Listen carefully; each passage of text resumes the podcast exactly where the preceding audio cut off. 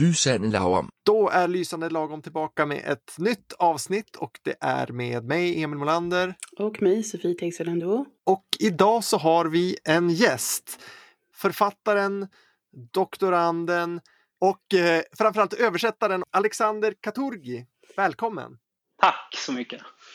Eh, och, och, och, temat för kvällens podcast är alltså översättningar och översättningssvenska. Och vi ska kasta oss direkt in i eh, denna magiska värld. Och vi har alla fått varsin utmaning, eller vi ska alla ge varandra en utmaning att översätta vissa ord eller fraser. Eh, och eftersom du är vår gäst här, Alex, vill du börja?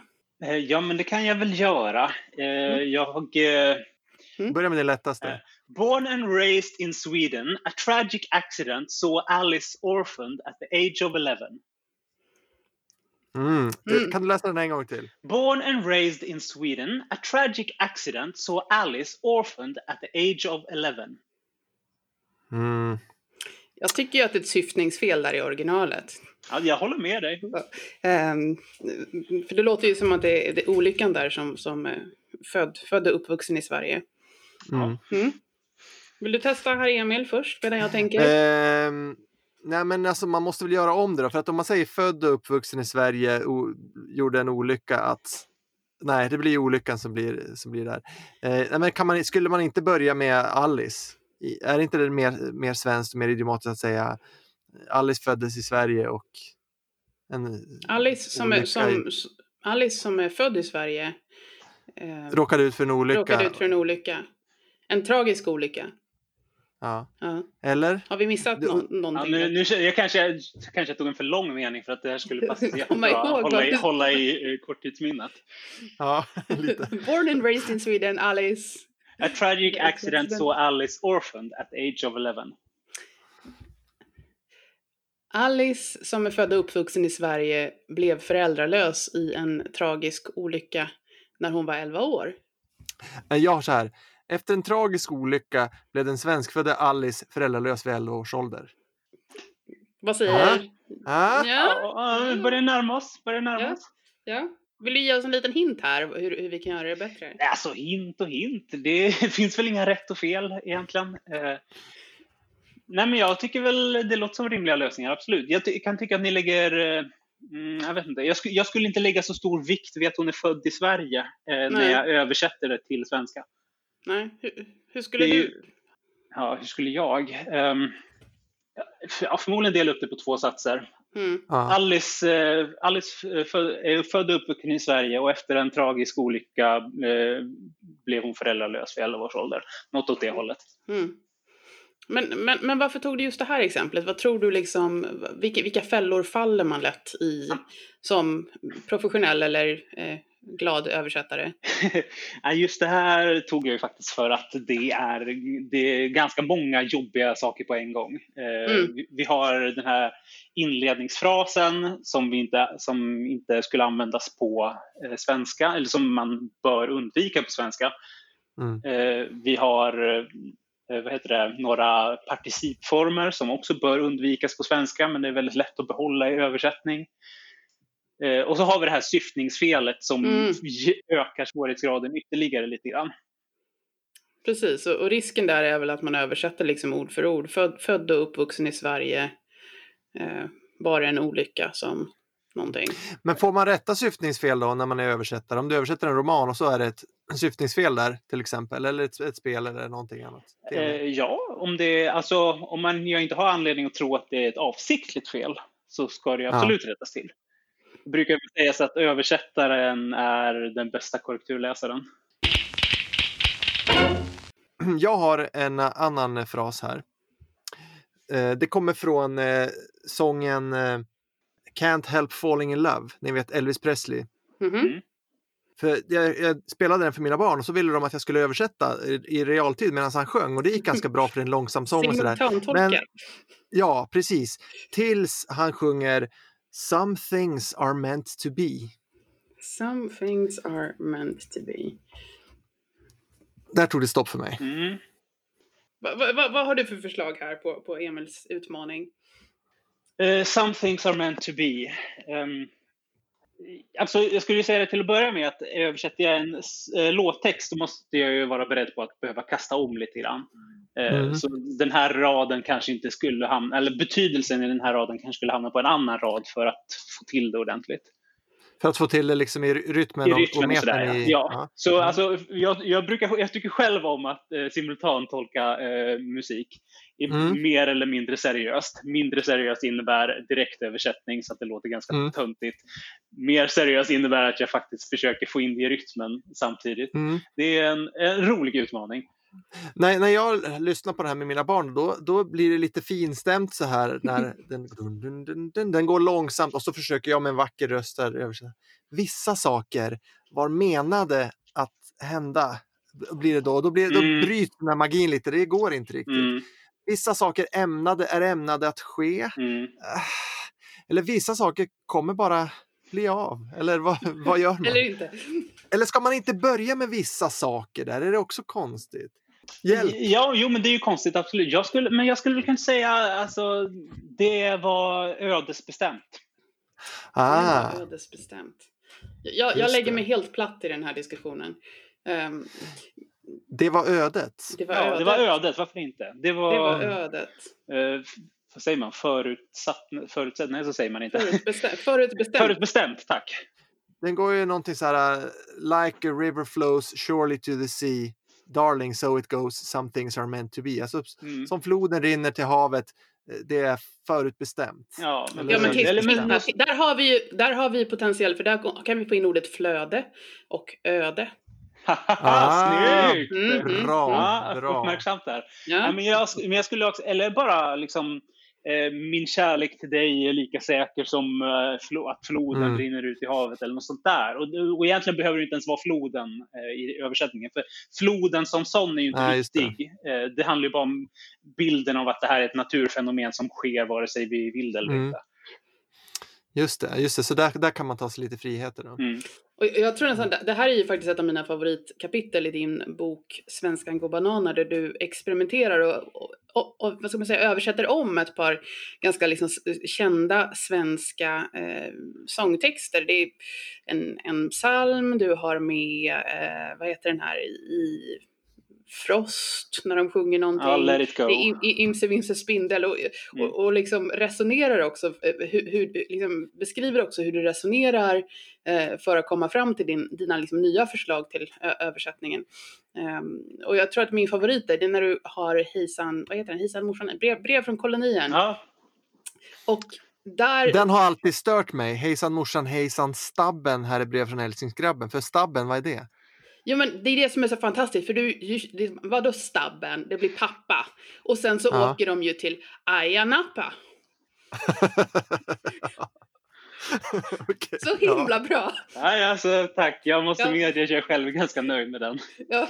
Nu, nu, väntar vi bara här på att någon faktiskt ska sjunga den så vi, vi kan lägga ut det som bonusmaterial till den här podden. Hejsan mamma, hejsan pappa, här är brev från Ayia Napa. Någonting sånt där. Hejsan mamma, Hejsan pappa, här är brev från Ayia Napa.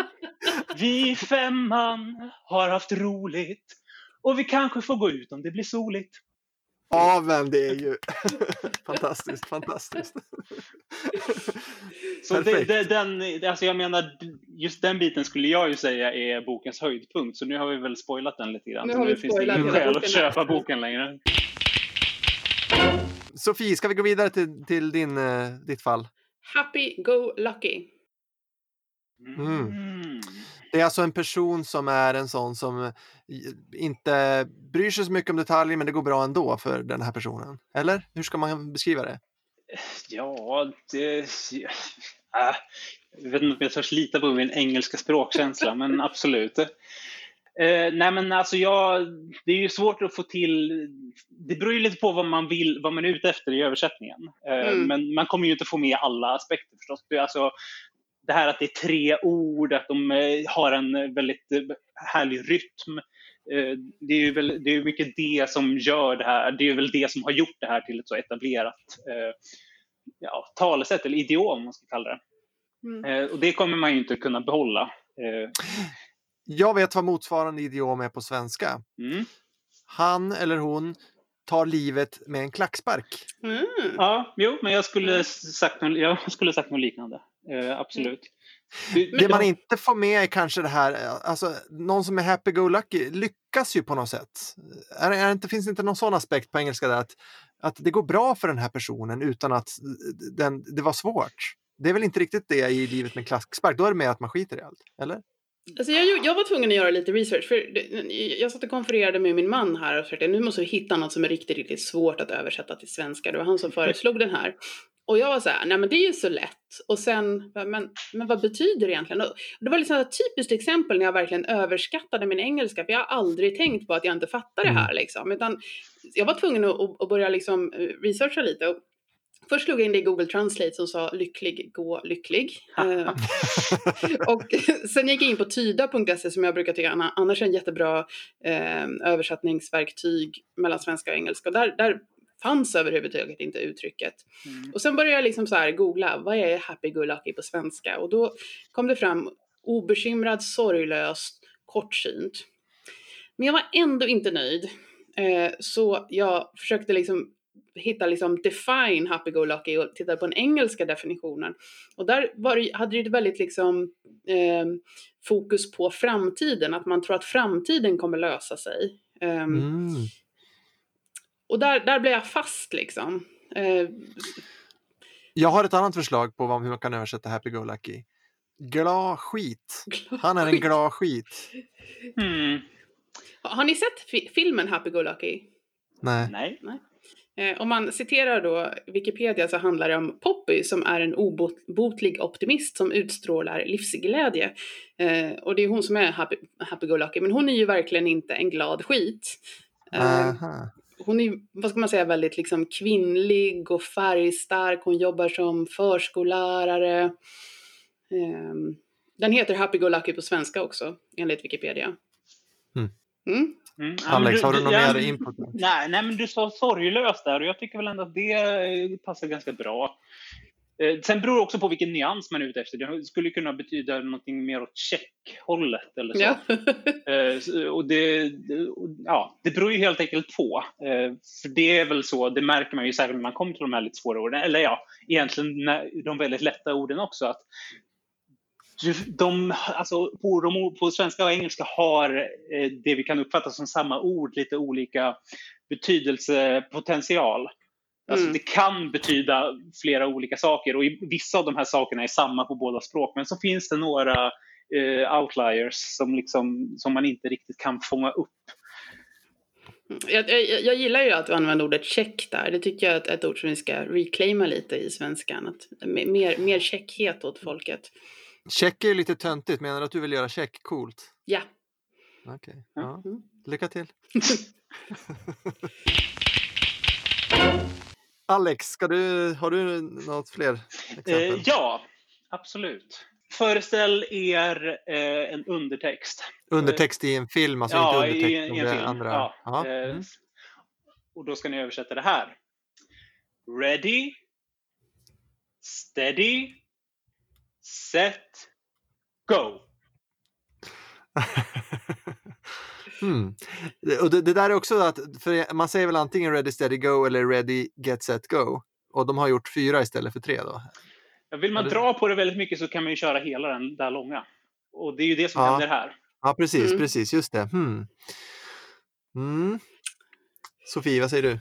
Jag tänker, Nej, men, nej, men problemet här är väl att, att den som ser på eh, filmen eller tv-serien också hör och förstår mm, liksom vad den engelska personen säger. Och då blir man liksom lite sur när, vad ska man säga, undertexten inte matchar de här, vad, vad som händer i, i, i dialogen. Och det här går väl antagligen ganska långsamt som, som du säger, så att man liksom ready, okej, okay, klara, steady, färdiga, set, vad gör man då liksom? Punkt, punkt, punkt. Och sen go. Den här är ju lätt att lösa. Ja. Mm. För vi har ju också två olika på svenska. Vi har klara, färdiga, gå och så har vi på era platser, färdiga, gå. Så då säger man på era platser, klara, färdiga, gå. Voilà! Mm, Snyggt! Det var ju bättre, bättre än vad jag kom på. Wow. det, det är en fara med översättningar, så man blir alldeles blind på, på, det man, på texten man sitter och översätter. Man tittar bara, men hur fan ska jag översätta både ready och steady? Det går ju inte! Eh, så så det, det är ju absolut en fara. Och då Mm. får, ber man någon annan om hjälp och så får man den där fräscha blicken Mm. som du kom med nu. Det annat. Men vad skrev du då? Eh, ja, det, var inte, det var inte jag som översatte den här, Nej, okej. eh, tack och lov. Eh, det var en Okej. kollega som klagade på den, så jag kände ja, jag stjäl den eh, och eh, beklagar. Mm, just det, nej men den, den, den, lö- den tog jag. Ja. Nu, nu, nu, Ja, men det var faktiskt en väldigt snygg lösning. mitt självförtroende byggs upp här väldigt. Nu känner jag. Ah, Mm. Okej, eh, är det jag som har nästa nu? Yes. Ehm, det här är en, eh, en klassiker egentligen. Den här är, tror jag många har upptäckt. Ibland vill man säga it makes sense. Och det finns ingen bra motsvarighet till det på svenska. Jag kan ju avslöja här att det var ett av mina alternativ, men som tur var jag har lite Ah. backup här. Mm. Okej, Så, så jag, vad gör man med den? vad gör man med den? Vad säger du Alex? Jag, jag har ju tänkt en del redan. Ja, alltså jag tycker ju att det, det här är ju, det här är ju ett så, ett så praktiskt uttryck så att det är ju ett lån i svenskan, skulle ju Mm. jag säga. Så jag säger ju bara, ja det makar sense. Det makar sense helt enkelt. Det säger jag också faktiskt. Mm. Problemet är att man kan inte använda det i en professionell översättning för det, är fortfarande inte, det tas fortfarande inte på så stort allvar. Nej. Nej, men och det är väl också sånt där som folk, folk går igång på. Att liksom, var, varför använder du engelska här nu när det faktiskt finns bra ord Mm. på svenska? Ja, precis. Ja. Nej, men det närmaste man kan komma är väl något så här, det är rimligt, Mm. eller det är logiskt, eller det Vettigt. verkar Ja. okej. Ja, det går ihop. Det, Ja. ja. Men, men vad är det då som vi saknar i, som The Maker Sense liksom kan, kan, kan ge oss? Vad, va, vad har vi för extra grej där som liksom inte vi lyckas fånga i, i, den, i den riktiga svenskan? Eh, ja, bra fråga. Eh, Det, det handlar väl kanske om eh, alltså någonstans att eh, ge agens till, eh, till det. Så jag tänker det, precis samma sak där. Alltså för när jag säger det låter vettigt eller det låter rimligt, det är ju lite mitt perspektiv som, som Ja. jag bidrar med. Att jag tycker att det låter bra. Men precis. det makar sense, då är det liksom logiskt från ett mer universellt, Mm. liksom Ja. ett mycket djupare sätt. Mm. Jag. Därför, därför föreslår vi också att det går ihop. Eh, Mm. Men, Mm. men det är också en lite, ja, det kan ju också betyda flera saker. Det funkar inte alltid, alltså gå ihop, då får man en tydlig bild av vadå, en kedja som sammanlänkas eller något sånt där. Det, men det make, det make sense, det, det känns Mm. större. Okej, ett förslag då. Eh, Vad sägs om ordet eh, sensar? Det sensar. Sensar. Kan vi, kan vi skapa det nu som ett ord här som betyder makar sense? Eller blir det för... Eh, Det sensar, ja. Eh, Det, alltså det skulle vi väl kunna. Eh, Alltså jag, jag tror igen att, att, att om vi ska tänka lite skalbarhet så är ju det, tycker jag låter bättre om vi liksom får in ordet makar eh, i svenskan. Det, det, det har ju funnits ett ord, ma, alltså maka, krukmakare, någon som makar krukor, Ja. make pots. Alltså, men makar finns också, men då är det väl att man sminkar sig? Ska du gå och makea dig nu? det är sant. Mm. Ja, nej men, nej, men vi, jag tror vi ska försöka liksom putta bort det. Och sen kan, Mm. finns det liksom utrymme för fler, alltså make en point, make en poäng eller vad vi ska säga. Precis, absolut. Vi har ju, engelskan skiljer ju på do och make. Eh, Mm. Det gör, det gör, vi svenskar säger bara gör. Eh, Så ur det perspektivet skulle, så saknar vi ju make så att säga. Så absolut. Fint, då är det min tur. Mm. Och det, här, det här är snott från, från Twitter idag, för det var någon som hade sett på Netflix att någon sa overnight oats och sen hade översatt det till övernattande havregryn, eh, som naturligtvis är helt idiotiskt. Men, men vad ska man kalla overnight oats på svenska? Alltså, ja, jag skulle väl kalla det för gröt. Och, men då är det då gröt fast man istället för koka den så låter man den stå och smaka lite äckligare eftersom den har stått hela natten. Så ehm, ja, men det, det är väl någon sån här eh, nattgröt eller övernattningsgröt eller något sånt där. Det, det är ju gröt. Men det, det, det låter inte coolt med gröt. Det kan man inte sälja på ett café så då måste man kalla det för oats istället. Är det inte något sånt det handlar om? Jo, jo men det, är det väl. Jag blir lite ledsen i ögat när du säger att gröt inte är coolt, men eh, ja. du, du har ju rätt, tyvärr. men, men jag tror du, du föreslår att, att, vi, att vi ska kalla det overnight oats, eller att det heter overnight oats på svenska också? Ja, men det är ju ganska etablerat. Eh, mm. Får man väl ändå påstå. Just kanske för att eh, ja, marknadsföringen har eh, gått så. Mm. Ja, men det, det, är lite coolt att äta overnight oats, för då är man så mm. himla nyttig. Ja, det är säkert så att folk säger till varandra också. Ja, men nu igår gjorde jag overnight oats och det var gott. Det säger förmodligen folk, eller? Säkert. Det tror jag nog. Ja. Jag kan ju avslöja här, det finns en etablerad svensk översättning av det här. Jaha. Kallgröt. Ah. Ja, Precis. Men, men, men, det är ju så, det, det låter ju väldigt liksom osexigt. Och jag, det är väl mm. antagligen därför det liksom inte riktigt har, har gått igenom marknadsföringsmässigt. Mm. Jag är ju sådär anti allt liksom, så jag vill ju föra någon sån här gegggröt liksom för att få in den här allitterationen. Och sen tänkte jag, men, det kanske inte heller säljer så bra, och så tänkte jag grön gröt, för grönt eh, tilltalar målgruppen, men, men det blev ju inte bra heller. Nej. Eh, så det kanske blir overnight oats. Till, ja. till, tills, tills trenden dör ut och vi glömmer hela grejen. Ja, liksom. precis. Ja, just kallgröt, alltså det Alltså, att ordet finns tyder ju ändå på att det har ätits och det är inte så himla konstigt för vi har ju ätit gröt hur länge som helst så att man har kunnat göra den kall är ju inget märkligt. Eh, men det visar ju också att, alltså, att när vi lånar in overnight oats då har vi också lånat in rätten som om den skulle vara något nytt. Så mm. med det här engelska uttrycket så exotifierar vi någonting som vi egentligen redan hade hela tiden. Mm. Och då blir och det inhemska mycket coolare när vi inte vet om att det var inhemskt längre. Och detsamma kan ju egentligen sägas om väldigt många lånord.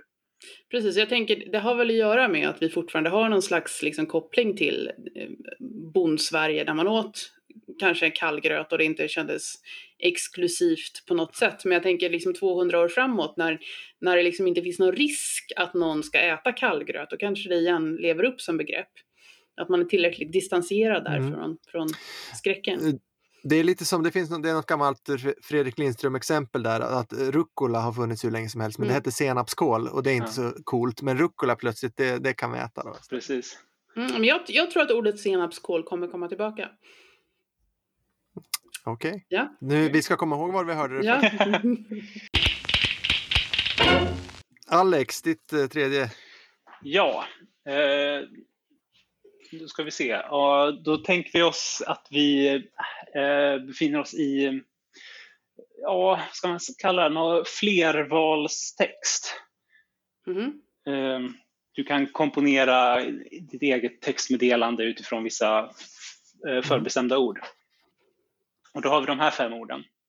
Up, down, left, right, wrong. Just det, så det finns uh, right finns bara en gång. Ja. Som, som både höger och, uh, höger och rätt. Ja. Och då har du lika många gånger på dig att göra det på svenska, alltså skriva översättningar. Hmm. Ja. Precis, Oj. och det här är alltså någonting som, som kanske en översättare påträffar då i sin vardag, tänker jag mig här. Ja, det, är, det här är ett autentiskt exempel. Att man sitter där med, med, med ett, en sån här katt, eh, ett översättarverktyg och sen så ska man översätta ett ord i taget. Men som människa så förstår man ganska snabbt att det här, ett av de här orden kommer betyda två olika ord i eh, två olika sammanhang. Mm. Mm. Nej, vad gör man? Det går ju inte att lösa. Eller går det att lösa? Ja, kom igen. Du, du klarade det förra. Ja, nu, nu. Trolla lite här. Ta, ja, men do nu, magic. Upp, ner då. Vänster, höger och fel. Alltså fel, sinister, nej, vän, vänster. Hmm. Nej, jag, jag går bet. Ligger det möjligtvis något svar i att left på svenska då kan betyda både vänster och kvar? Eh, Nej. Något svar skulle jag inte säga. Det komplicerar ju bara saken ytterligare. Ja.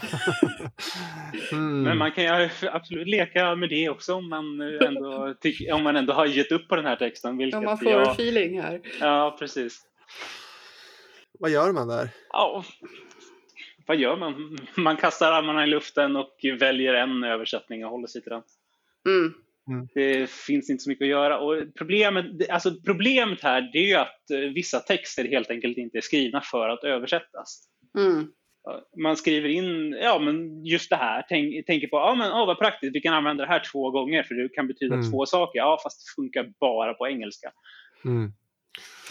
Just det, det är då man ska bli lite sur och tycka att eh, amerikaner är arroganta som tror att hela världen är USA. Ja, men om, man är, om man är lagd åt det hållet. Ja, så skulle man väl kunna säga.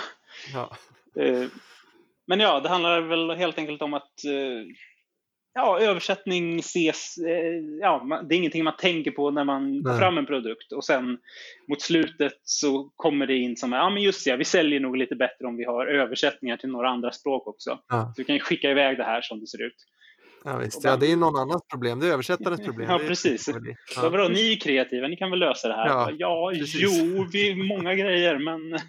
Precis, och samtidigt är det väl också lite det här att man har väldigt stort förtroende för maskinöversättningar och artificiell intelligens och så vidare. Att, att det här är liksom, en, en översättare gör ju, kommer, kommer snart liksom det är ett yrke som kommer försvinna för det klarar datorer. Men, men, men det här är väl ett typiskt exempel på att det faktiskt inte är så pass enkelt. Just i det här exemplet så har ju nog en maskin precis lika stor chans att lyckas som en människa ja, skulle jag väl säga. Mm. Men absolut, hade, hade vi haft right två gånger eh, mm. i, i båda betydelser, då hade ju en maskin eh, gått bet. Helt mm. mm. Just det. Mm. Mm. Ska vi ta nästa? Yep. um, den här hörde jag idag. Det var, um, jag lyssnade på en uh, podcast där det var någon som gav re relationsråd. Och då var det någon som eh, trodde att flickvännen var otrogen eller någonting sånt där. Och då sa den här rådgivaren så här. You can't police someone's thoughts.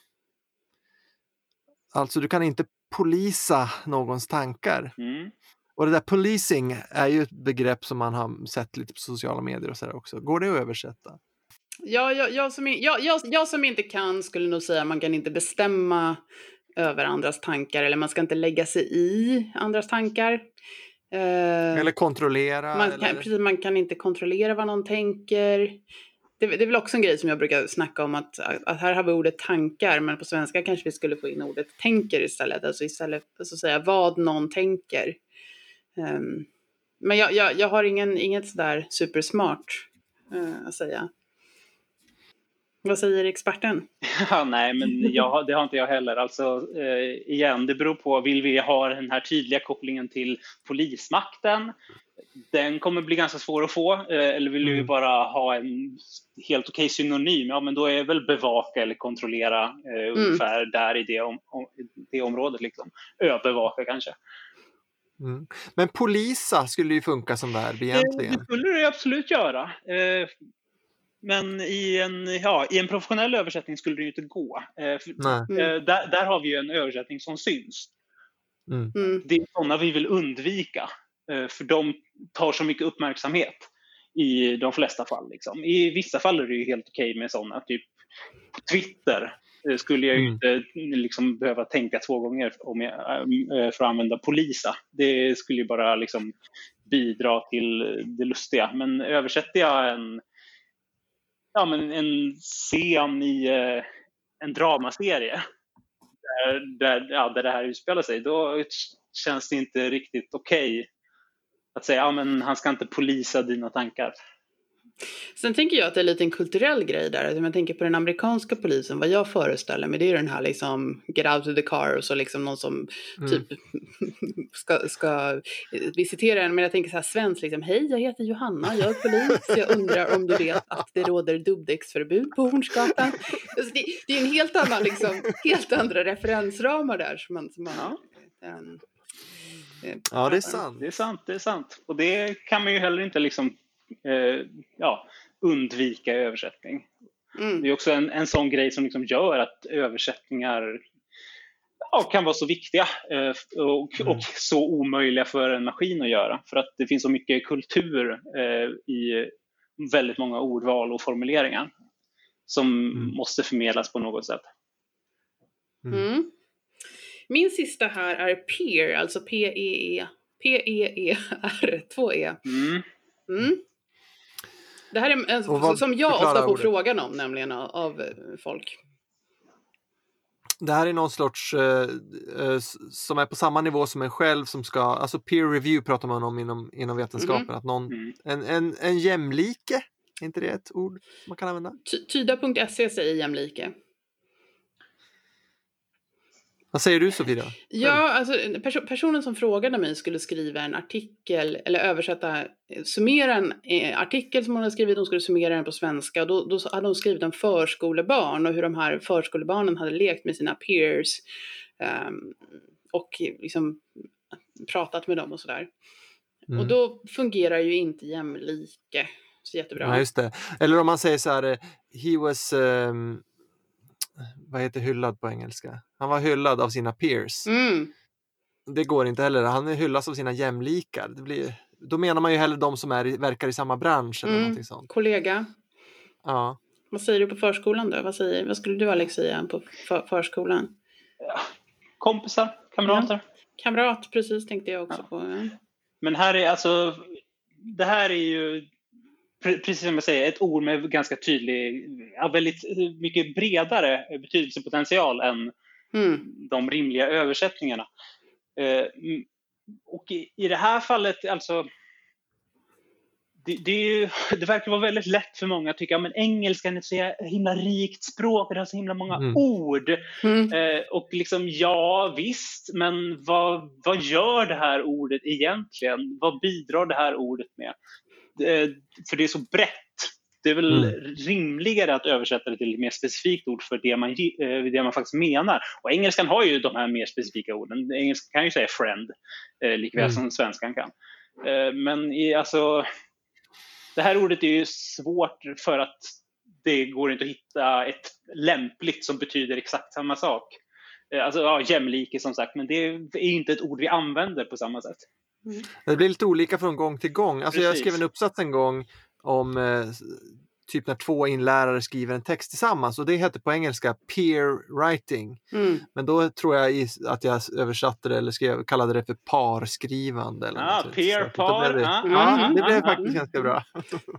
jag tycker det här ordet var intressant också lite för det här liksom, hur, hur man kan om, om man inte liksom är professionell översättare, hur man kan översätta eh, termer. För man tittar på till exempel peer review och lägger in det i tyda. Google Translate skippar jag efter den här lycklig och lycklig. Men när man lägger in det i ty tyda då, då står det sakutlåtande. Eh, och mm. jag känner väl den akademiska världen tillräckligt mycket för att veta att det där kanske inte riktigt eh, berättar liksom hela grejen. Men då använder jag Wikipedia och det är liksom ett tips till jättemånga out there som sitter och lyssnar på oss att man kan slå in liksom i den engelska, gå in på den engelska eh, artikeln och sen byta språk och då får man liksom samma sak och så får man liksom mycket mer och, och här var det jättebra för Wikipedia skriver liksom allra först referentgranskning, även kallad peer review, expertgranskning, sakkunnig kollegial granskning, kollegial utvärdering, kollegial frackgranskning eller referigranskning. Där fick man ju mm. liksom jättemånga exempel direkt. Fantastiskt. Mm. Mm. Wikipedia är bra. Det är styggt. Och det, ja, det visar ju också liksom, kanske det lite märkliga med peer. Ja, mm. peer. Jag är en eh, kunnig forskare och jag, mitt verk granskas av mina peers, alltså mm. andra kunniga forskare. Men då kan man väl bara säga ja, experter, expertgranskning. Mm. Då har vi liksom förtydligat det. Hur många engelska ord har vi använt när vi har pratat här? Jag, säger hela, jag använder engelska ord hela tiden. Och det är det folk inte gillar ibland? Ja, och det är lite synd. Mm. Man, man, förväntas eh, hålla, särskilja sina språk som om man hade två separata fack i hjärnan för två separata språk, eller fler. Då. Mm. Eh, och det är inte riktigt så språk funkar. Jag tror vi kommer in på det mer i nästa avsnitt, för då kommer du tillbaka, Alex. Ja. Och vi ska tipsa då alla lyssnare här att vi har en fantastisk bok som vi ger ut nu på Lysförlag som heter Svenskan går bananer, en bok om översättningar som syns av Alexander Katurgi. Eh, köp den nu, den är jättebra och eh, den har blivit hyllad av Alex Pierce, alltså andra språkvetare. Så um, tack alla för att ni har lyssnat. Eh, tack Sofie och Alex. Tackar, tackar. Hej då. Tack så mycket. Hej då.